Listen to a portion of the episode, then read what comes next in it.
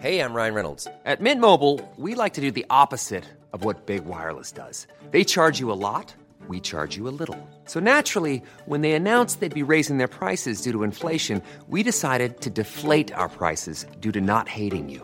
That's right. We're cutting the price of Mint Unlimited from $30 a month to just $15 a month. Give it a try at mintmobile.com slash switch. $45 upfront for three months plus taxes and fees. Promo rate for new customers for limited time. Unlimited more than 40 gigabytes per month. Slows. Full terms at mintmobile.com. Quality sleep is essential. That's why the Sleep Number Smart Bed is designed for your ever evolving sleep needs. Need a bed that's firmer or softer on either side? Helps you sleep at a comfortable temperature? Sleep Number Smart Beds let you individualize your comfort so you sleep better together. JD Power ranks Sleep Number number 1 in customer satisfaction with mattresses purchased in-store. And now, save 50% on the Sleep Number limited edition Smart Bed for a limited time. For JD Power 2023 award information, visit jdpower.com/awards. Only at a Sleep Number store or sleepnumber.com. Du lytter til en podcast for Third Ear. Husk, at du kan abonnere på Apple Podcasts eller hente vores Third Ear podcast app fra App Store og Google Play og få tidlig access til nye episoder og mere.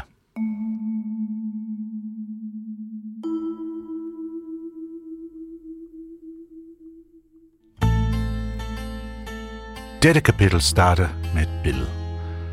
Den slags, det kan være svært at fjerne fra nethinden, når det først har brændt sig fast.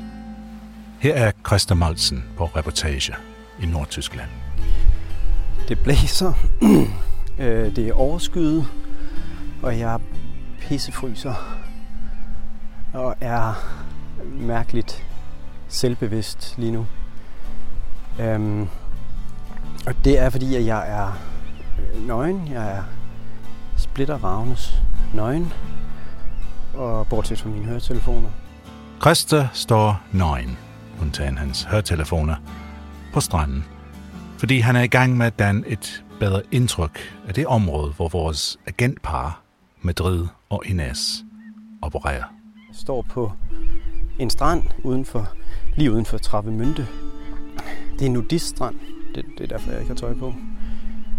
Og i Tyskland der er det sådan, at man, øh, man kommer ikke på en nudiststrand med tøj på. Så jeg har smidt det hele i bilen op på parkeringspladsen, og så er jeg gået. Christa står på nudiststrand i en højersags tjeneste, kan man sige. Ligesom Ines og Madrid arbejder for den østtyske Stasi i en højersags tjeneste. Christa arbejder på en podcast, men Madrid og Ines arbejder på at fremme den internationale socialistisk marxisme. Der er en ældre mand ude at bade, der står inde på stranden i vandkanten. Hun har heller ikke noget på, selvfølgelig bortset fra en øh, bæltetaske. Nu lægger jeg mærke til, at de har faktisk haft deres tøj på ned på stranden. De har ikke... Øh, hold kæft, mand. Ja, de har ikke smidt det op i bilen. Eller ikke, hvorfor jeg tænkte, at det var nødvendigt. Men det, det gjorde jeg. Man gør, hvad der er nødvendigt i en given situation. Men hvor langt vil man gå for en højere sag? Og hvor langt vil man gå for at opnå noget, som de fleste af os tager for givet? Vores egen frihed. Hvor går grænsen? Den her strand, det var den nordlige grænse imellem Vesttyskland og Østtyskland. Den gik lige her, hvor der står nudiststranden slutter. Lige der, hvor den slutter der i dag, der gik grænsen til Østtyskland. Christa Molsen og Miriam Arns er i studiet for at tale om, hvilket billede de har dannet sig indtil videre, og den mørke underverden af spionage, smudsindsamling og statshemmeligheder, som var Stasi. Og for at samle noter på den kærlighedshistorie, som mere og mere ligner en spion opera. Mere sidste gang, der efterlod vi Madrid og Ines et sådan lidt shaky sted i deres parforhold. Ja, ja det er rigtigt. Altså, hvor de, vi har en idé om, at de begge to laver Romeo-arbejde, Mm-hmm. og øh, tænker, at jeg tænker i hvert fald, at det kunne være noget, der kunne skabe problemer i et parforhold. Ja, det lyder ret kompliceret. Men sjovt nok bliver de jo gift kort tid efter øh, det her starter, det her rumjarbejde. Ja, Ja. Øh, og de får et barn. De får et barn, ja. De får et barn 8,5 måneder efter Ines møder referent på et hotel i Oldenburg. Åh oh, nej mere. altså, jeg ved ikke, hvad det betyder, men. Det kan også være tilfældighederne. ja, det kan det sagtens. Yes. Barnet. Videre foranstaltninger i forhold til punkt 5. Barnet. Det ville være foretrække, at vi kunne etablere radiokontakt med tjenesten sent om aftenen. Dette er grundet vores generelle familiære situation og på grund af barnet. Jeg foreslår, at jeg sammen med min søn tager en tur til Berlin, ser på byens seværdigheder, mens Ines er på sit kursus. Det er egentlig ikke deres parforhold, jeg vil, altså, det skal handle om den her gang. Okay. Men prøv at se, jeg har et kort her. Ja. Det der er øh, et kort over Trappemønte og Lübeck, men især, altså, hvis man kigger det op for oven, så kan man se, at Trappemønte ligger lige på grænsen til imellem Vesttyskland og Østtyskland. Ja. Og Danmark ligger på, lige på den anden side mm-hmm. af Østersøen der, som ligger der. Ja. Og rigtig meget af Madrid og Ines' øh, agentarbejde går ud på at holde øje med, hvad der foregår omkring Travemünde og omkring grænsen Mm-hmm. imellem øst og vest. Ja. Det er jo noget, som østtyskerne går rigtig meget op i. At der ikke er nogen, der må stikke af hen over den grænse. Ja, nej, det vil de selvfølgelig ikke have. Nej, det vil de ikke have. Og der er, altså, og det undrede mig meget i starten, hvad, hvad det her, har, kan du, har du set nogle af de der billeder der? Nej, dem har jeg ikke set. Og er det, er det det, er, eller hvad? Ja. Det land der? Fordi jeg ved, at på et tidspunkt så for, står der i Ines rapport, at hun skal sk- øh, sige til Stasi, hvad man kan se fra, altså, hvad kan man se på den østlige side? Altså, hvad kan man se fra Vesttyskland af DDR? Det yes. vil de gerne få svar på. Har, har du også læst om sådan et, øh, et sigttræf? Sichttræf. Ja. Ja. Synstræf. Sigttræf. Som aftalt finder synstræffet sted den 28. i 8. 1971. I-emmerne opholder sig på stranden kl. 12 og går så vejen til objektet. Ja, altså, hvad, hvad, hvad kan det, man se fra DDR-siden? Ja. Fra den vesttyske side, ja. Hvor Ines og Madrid skal, skal, hun skal komme i en øh, rød spacerdragt, og han skal gå i en hvid pullover, og så skal de holde øje med ham, med dem begge to over fra Østtyskland og se, Beklædning, Ines, rød, buksedragt, Madrid, hvid, pullover. Vi kunne ved det aftalte mødested se begge agenter godt fra DDR-siden, da de ankom til fods langs vandet. Har du læst om de uniformer, som Madrid og Ines bliver sat til at købe? Altså vesttyske uniformer. Uniformer, eller dele af vesttyske uniformer. De går ind på en genbrugsbutik og, øh, og spørger, om de sælger uniformer, og de lader som om, de er amatørskuespillere. Ja. I genbrugsbutikker er anskaffelsen af uniformer fra forbundsherren mulig. Indkøb af disse uniformer foregår under legenden, at de er til en dilettant komediegruppe, som vi er medlemmer af. Denne gang skal vi zoome lidt ud fra Ines og Madrids parforhold. Mm-hmm. Og kigge på den her grænse. Østtyskland, eller DDR, de gjorde alt, hvad de overhovedet kunne, for at deres indbyggere ikke skulle stikke af til Vesten. Der var Berlinmuren, selvfølgelig. Men igennem hele resten af Tyskland var der også en helt ufattelig velbevogtet grænse. Det var det, der blev kaldt den døde zone. Med miner og høje hegn og pigtråd og vagtårne og rigtig, rigtig mange soldater. Lige uden for badebyen Trappemünde i Vesttyskland. Det var der, hvor grænsen mellem Øst- og Vesttyskland sluttede, og hvor Østersøen begyndte. Og hvor der dengang, som nu, lå noget så tysk som en nudiststrand. So you would go to the nudist beach? Yes, yes. Yeah. When you were young? Yeah, no, also when I'm old. ja, ja. På et lille lokalhistorisk museum inde i Trappemünde møder jeg Rolf Fækner. Han er vokset op her i byen, og han er kommet på nudiststrand lige ved grænsen hele sit liv. Han har taget billeder. Masser af billeder maybe I, I can I can show on on, on, the, on the pictures. This is a little chronologic.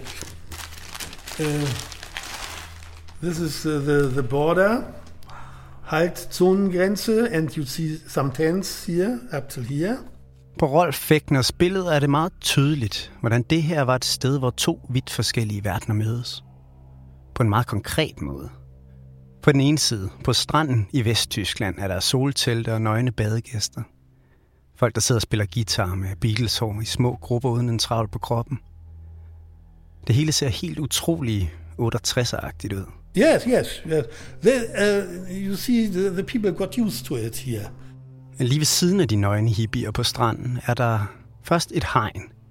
Det er bare en kæde med et skilt, hvor der står, at Vesttyskland stopper her. So you could see the fence.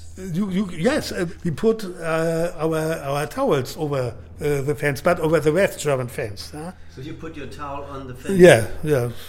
It dries better. Og bag ved det lille vesttyske hegn, som man kunne skrive henover, hvis man ville, der kan man se, hvordan de østtyske hegn rejser sig.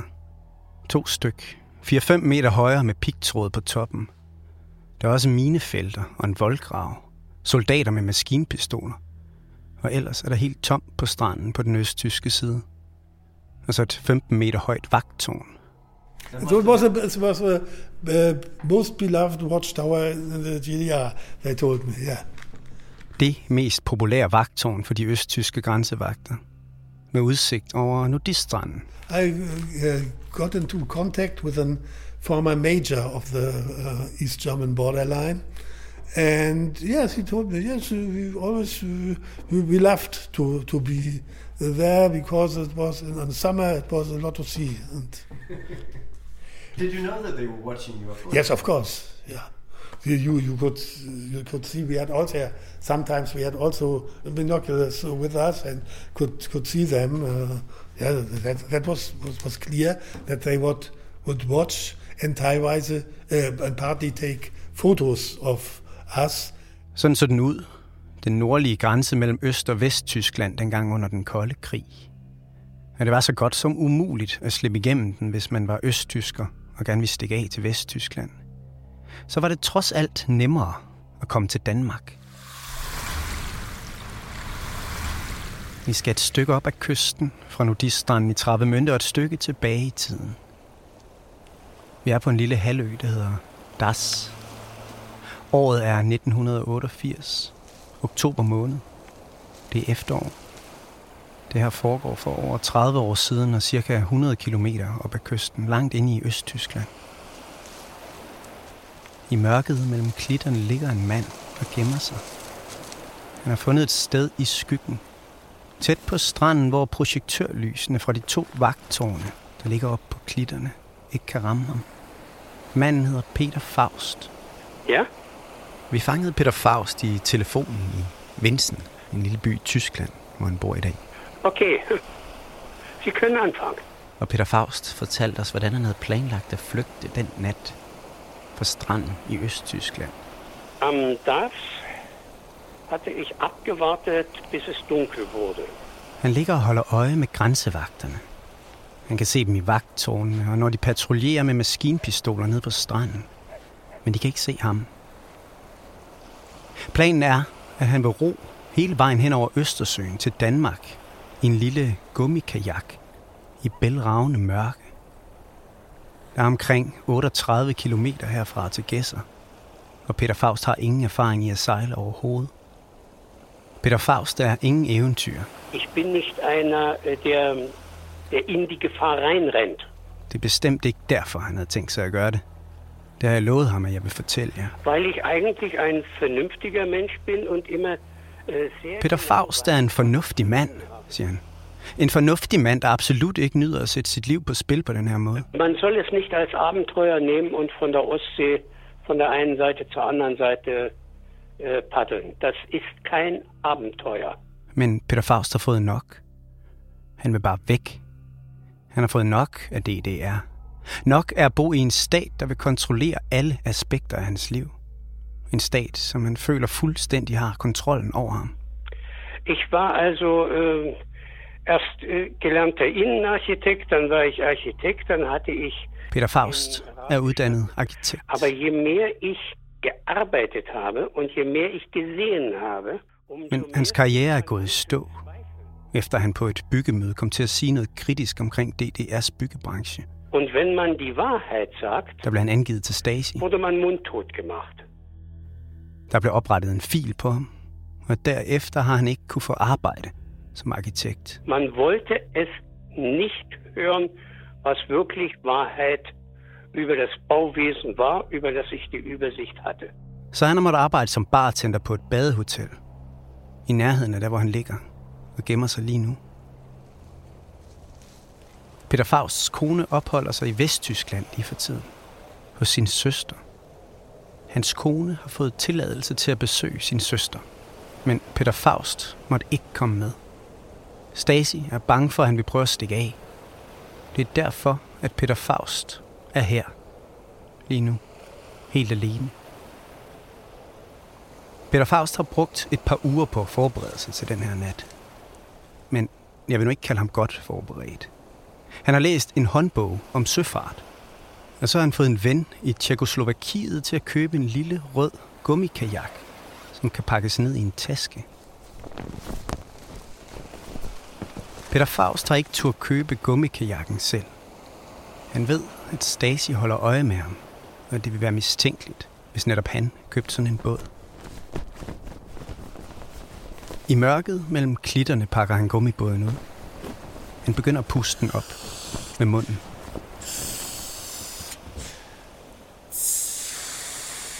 Det larmer lidt, og Peter Faust må holde pause, hver gang han ser grænsepatruljen på stranden. Han ved godt, at hvis han bliver taget i det her lige nu, så vil det give ham flere år i fængsel for forsøg på republikflugt.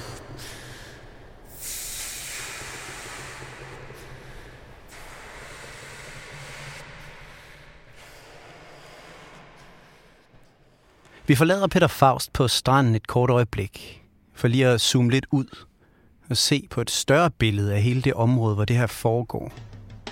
Her. Der er et kort. Ja.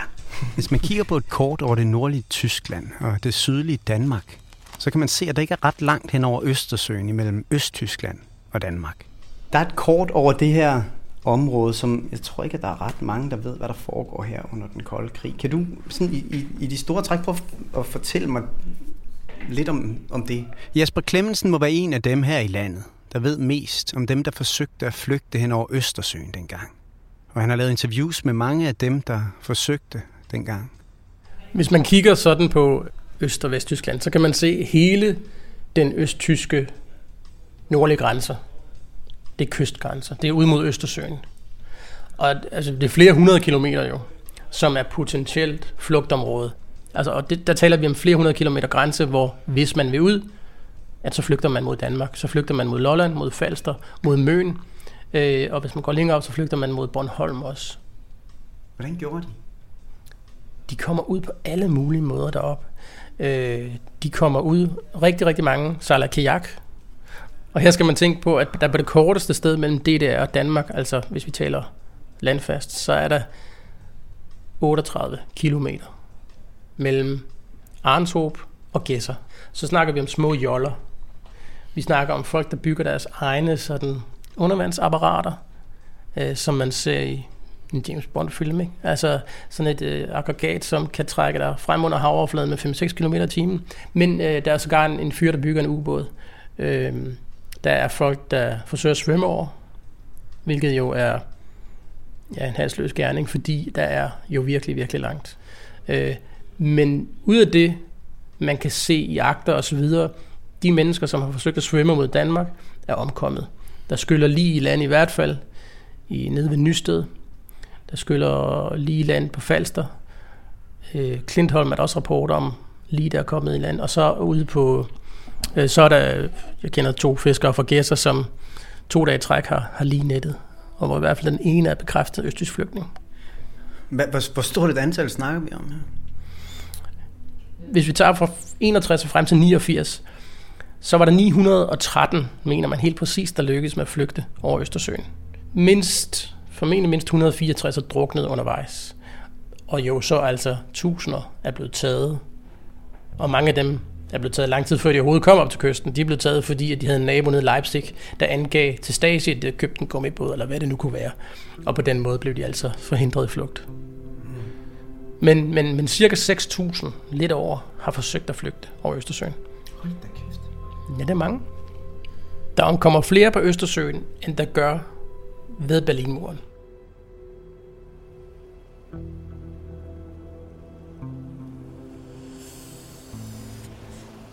Peter Faust er ved at være færdig med at puste gummibåden op. Det er snart midnat, men det er ved at være på tide at komme afsted. Det er vigtigt at nå langt ud på havet, mens det stadigvæk er mørkt. Men det er nemmere sagt end gjort. På begge sider af Peter Faust står et vagttårn. Og på vagtårnen er projektører, der kaster lyskejler frem og tilbage hen ad stranden. Og så er der grænsevagterne, der patruljerer op i klitterne nede på stranden. Peter Faust ligger og venter på det rigtige tidspunkt at slå til. Og så pludselig et lykketræf. Lyset i begge vagttårne går ud. Ja, und dann ging durch Zufall der eine Scheinwerfer aus, der andere Scheinwerfer. Så er det nu, tænker Peter Faust. Han ved, at de bliver nødt til at slukke for projektørerne nogle gange, for de ikke brænder sammen. Så det her er den chance, han har ventet på. Han samler gummikajakken op og løber ned i vandkanten. Han sætter kajakken i vandet og hopper i. Det er en vindstille nat. Næsten ingen bølger. Indtil videre går det meget godt, tænker Peter Faust. Nu er den næste forhindring speedbådene, som grænsevagterne patruljerer i hele natten. De har radarsystemer, projektører og maskingevær. Og Peter Faust har hørt historier om, hvordan de med vilje har sejlet flygtninge som ham ned ud på havet. Da wusste ich, dass man also Boote kaputt fährt. Nu gælder det om så hurtigt som muligt at komme 5 km ud til internationalt farvand.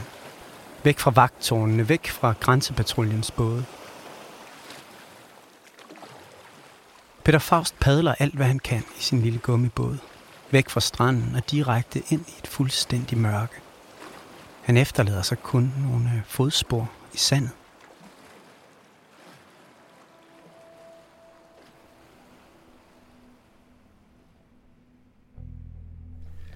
Altså, der er, der er over 60 tårne, der bliver rejst i løbet af årene gennem, øh, på, den, øh, på den østtyske kyst.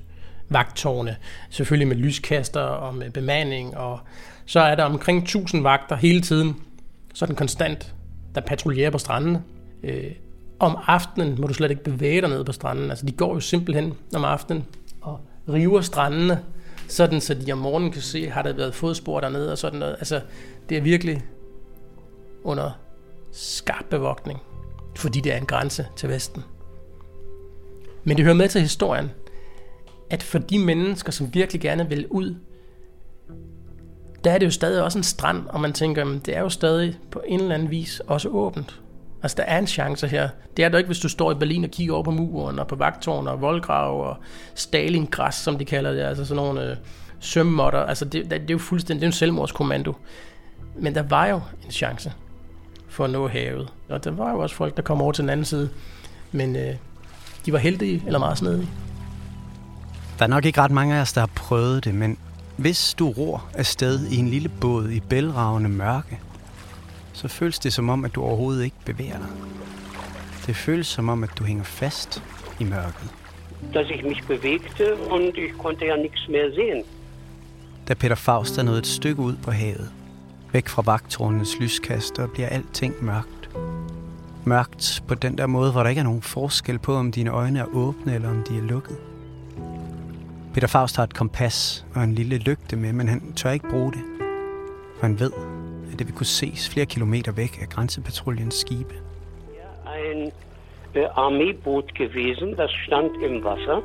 Das hatte Og så er det, at Peter Faust får øje på et af grænsepatruljens skibe. Han kan se lyset fra deres lanterner et stykke væk. De har ikke deres projektør tændt. Ikke lige nu, i hvert fald. De har ikke set ham. Han padler så lydløst han kan i en bue udenom dem. Og så får han øje på et andet skib, der kommer ud af mørket. Es war die Fähre Peter Pan, die von Travemünde nach Trelleborg fuhr, nach Schweden. Et kæmpe skib med lys, kulørte lamper og musik. Det er færgen Peter Pan, der sejler fra Trelleborg i Sverige til Travemünde i Vesttyskland. Der er fest ombord på skibet. Dansemusik, diskolys. Etwas ganz, ganz Besonderes. Et smukt syn, kalder Peter Faust det. Das können Sie sich nicht vorstellen, so schön. Han ved godt, at Peter Pan kunne være hans redning. Hvis han blev samlet op af den, så ville han kunne sejle til Trappemünde i Vesttyskland, og så ville han være ude af DDR. Reddet. Men det går ikke nu. Han tør ikke signalere til færgen, for grænsevagternes patruljebåd er stadig for tæt på. Hvis Peter Faust giver signaler og blinker med sin lygte, så er han bange for, at grænsepatruljebåden vil nå ham først. Så Peter Faust må lade sin redning sejle videre og forsvinde ind i mørket.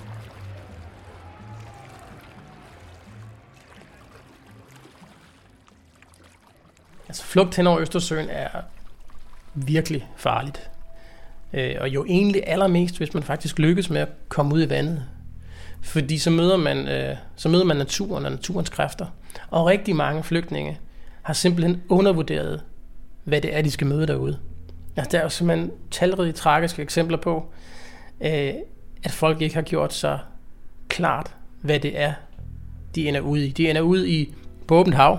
Der skal ikke ret meget til, at øh, bølgerne rejser sig i Østersøen. Øh, der er ikke ret meget salt i vandet, så, så ret hurtigt rejser der så ret store søer derude. Som, øh, du skal jo ikke, jeg ved ikke, hvis du prøver at sidde i en kajak på åbent hav, det har jeg, så skal der ikke ret meget til, før det føles frygtindgydende, når man sidder i vandspejlet, og bølgerne er bare lidt store, der kommer lidt skum på, når du sidder altså på åbent hav derude. Prøv næste gang, du tager færgen til, til Rostock og kigger ud, når det bare blæser lidt, hvor store de der dønninger er. Og sidde der i en kajak og skulle balancere og være skide bange og så videre. Altså, der er langt til målet, ikke? Så, så man kan næsten sige, at dem der, var, dem, dem, der først var efterladt ude på havet og var lykkedes med at komme gennem bevogtning og alt muligt andet, ja, for dem var flugten jo langt fra overstået. Så ventede der stadig 40 km før de, hvis de var heldige, kunne gå i land i Gæsser eller Rødeby eller blive samlet op undervejs. Peter Faust har været på havet det meste af natten, da det begynder at blæse op. Ging das? Ui, dachte ich, das war die erste Windböe. Han har sat et lille sejl op, som han har lavet ud af to hockeystaver og et stykke stof. Han har helt fra starten tænkt, at han ikke vil have kræfter til at ro hele vejen til Danmark. 38 kilometer. Det er derfor, at han har sit hjemmebyggede sejl med. Og det virker faktisk. Vinden er i sydvest, og den blæser ham lige mod Lolland. Men nu er det altså begyndt at blæse op. Bølgerne rejser sig omkring den lille røde gummibåd. Da kam plötzlich auf einer Welle wieder eine Welle. Det her er præcis, hvad Peter Faust har frygtet. Han har læst om andre flygtninge, der er druknet i et forsøg på at gøre det, som han er i gang med lige nu. Det er ikke noget, der står noget om i de østtyske aviser. Men hans kone har sendt ham avisudklip fra vesttyske aviser. Hun er bange for, at han kunne finde på noget lignende. Det har hun jo sådan set også ret i. Zentimeter und nochmal oben drüber eine Welle. Das waren also äh, Tonnen von Wasser, die mich überspülten. Han tager sejlet ned og forsøger bare at holde balancen i gummibåden, mens bølgerne slår ind over ham og tror med at vælte båden når som helst. In dem Moment äh, habe ich wirklich gedacht, jetzt ist das Ende gekommen. Han kæmper med bølgerne et stykke tid. Han ved ikke rigtig, hvor længe. Flere timer sikkert. Da solen endelig står op, begynder vinden at lægge sig en lille smule. Så Peter Faust kan sætte sejlet op igen og fortsætte mod Danmark. Und dann habe ich auch wieder gesegelt in Richtung Dänemark.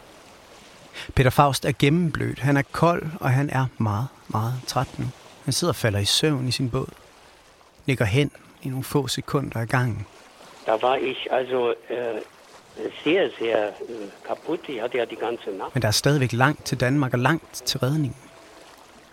Peter Faust er begyndt at overveje, om han nogensinde vil få sin kone at se igen, da han ser et skib i horisont. Sehe ich ein weißes Schiff. Es war ein Butterfahrtsschiff, was En færge, der sejlede fra Nysted på Lolland til Femern i Vesttyskland. Altså Dania var en øh, sådan lidt fladbundet pram, der lå nede i, i Nysted, hvor vi sejlede, de kaldte det spritruten. Det er Lene Hvid, der kommer sejlende der. Ombord på det, der dengang i folkemunde blev kaldt smørbåden.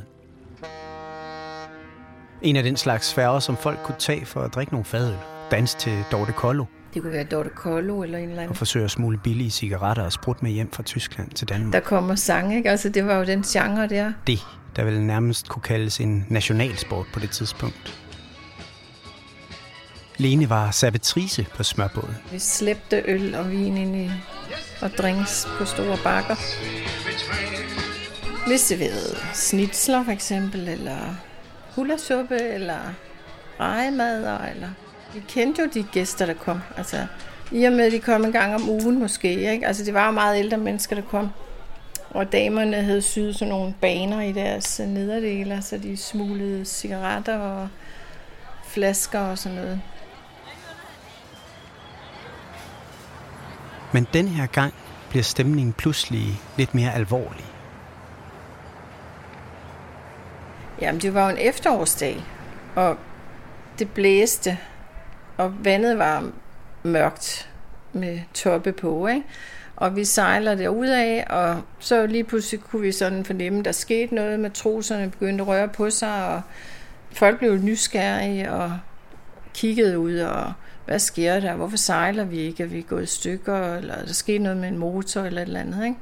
Vi troede faktisk, der var sådan en øvelse, mand over bord øvelse, som vi nogle gange har haft, fordi vi sænkede farten, og vi ligesom kredsede lidt, og men så kunne vi se ud, at der var sådan en rød kajak, og så viser det sig, at der var en mand i den her kajak.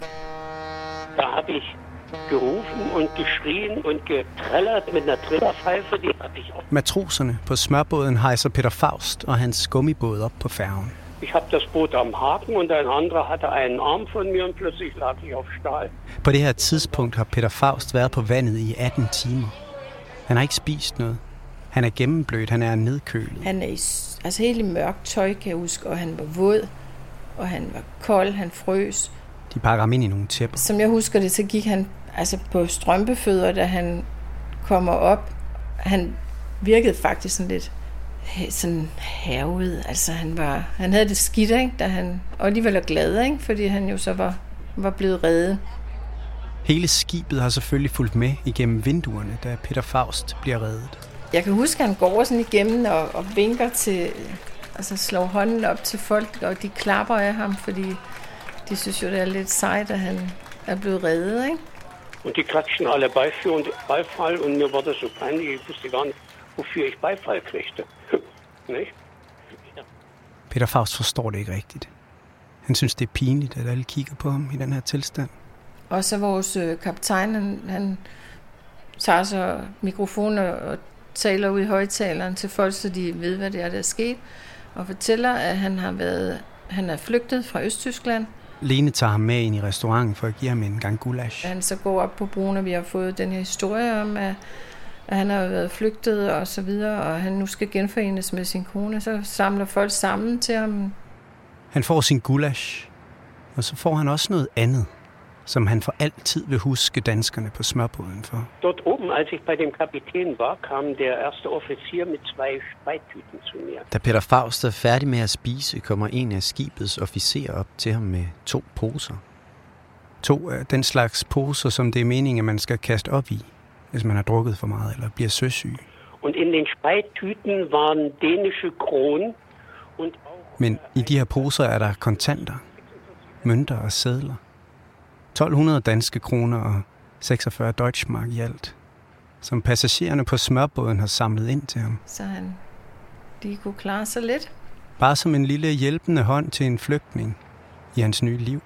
den die ganzen Dänen gespendet hatten. at det var fantastisk, at han var blevet reddet, ikke? Som man siger, han lå 18 timer i den her kajak. Altså, det kunne jo have... Han var jo ved at give op, kan man sige, ikke? Men... Altså, jeg tror, han havde mistet håbet, faktisk. Men... Øh... Så... Det var jo godt, det gik, som det gjorde. Sådan lyder historien om en enkelt af de omkring 1000 mennesker, som det lykkedes for at flygte hen over Østersøen fra Østtyskland til Danmark under den kolde krig. Der var mindst 187, der druknede i forsøget, og mange tusind, der blev samlet op af grænsevagterne og kom i fængsel i overvis.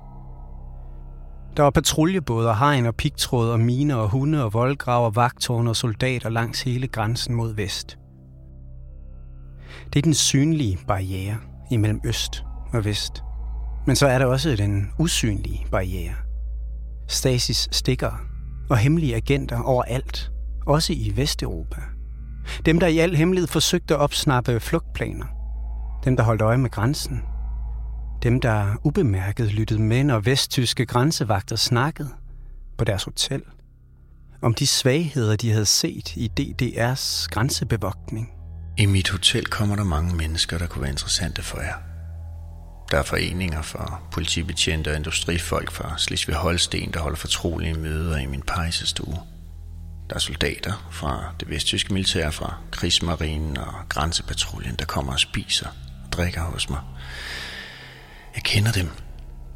Og disse mænd kommer netop hos mig, for at deres koner og deres kolleger ikke skal finde ud af, hvad de foretager sig. Jeg vil have god mulighed for at optage dem med mikrofoner, tage billeder af dem, dokumentere, hvad der foregår på min hotelværelser.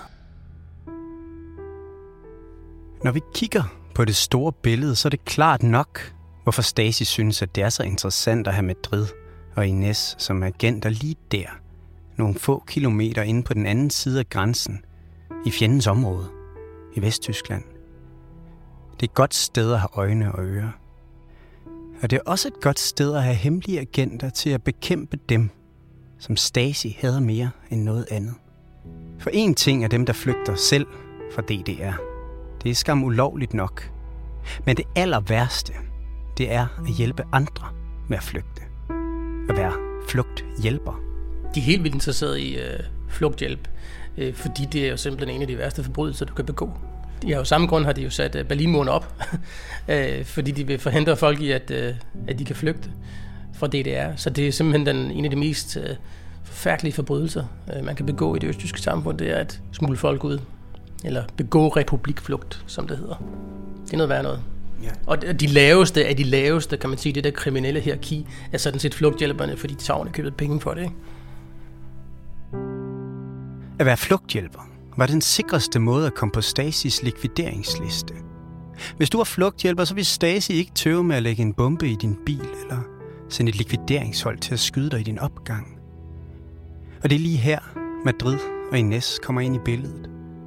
For hvis man skal likvidere nogen, så skal man vide noget om dem først. Man skal vide, hvem de er, hvor de er, og hvem de er sammen med. Hvem der er tæt på dem. Jeg kender dem. Jeg taler med dem. Jeg kan fotografere dem og deres køretøjer, deres teknik. I næste kapitel af Konspirativ Kærlighed bliver Ines sendt afsted på en meget hemmelig mission. For at komme helt tæt på en af de mest berygtede flugthjælpere i Vesttysklands historie. Ham som Stasi kalder parasite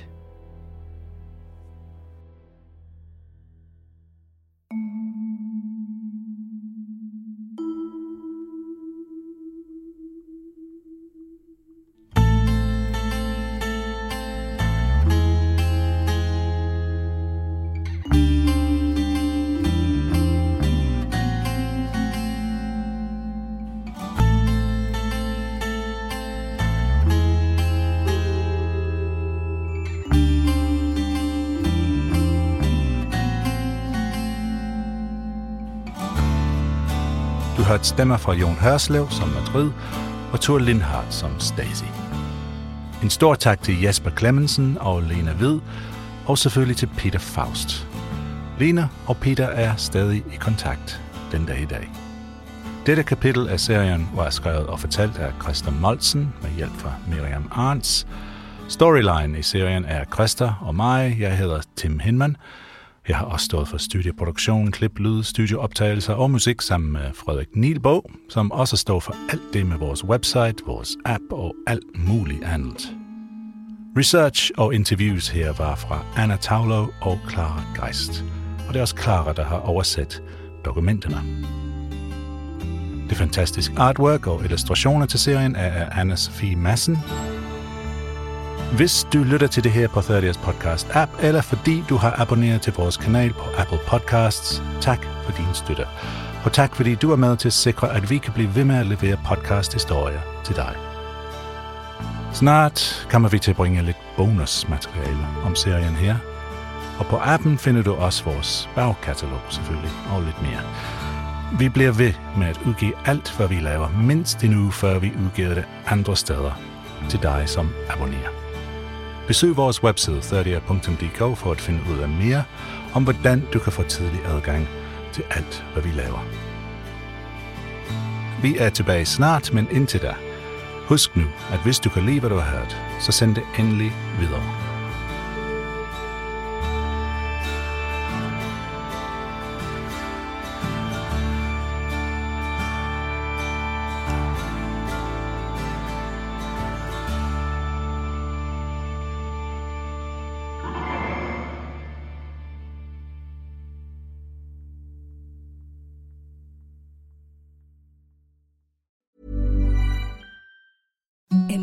Softest sheets you've ever felt. Now imagine them getting even softer over time. That's what you'll feel with Bowl and Branch's organic cotton sheets. In a recent customer survey, 96% replied that Bowl and Branch sheets get softer with every wash. Start getting your best night's sleep in these sheets that get softer and softer for years to come. Try their sheets with a 30-night guarantee. Plus, get 15% off your first order at bowlandbranch.com. Code BUTTERY. Exclusions apply. See site for details.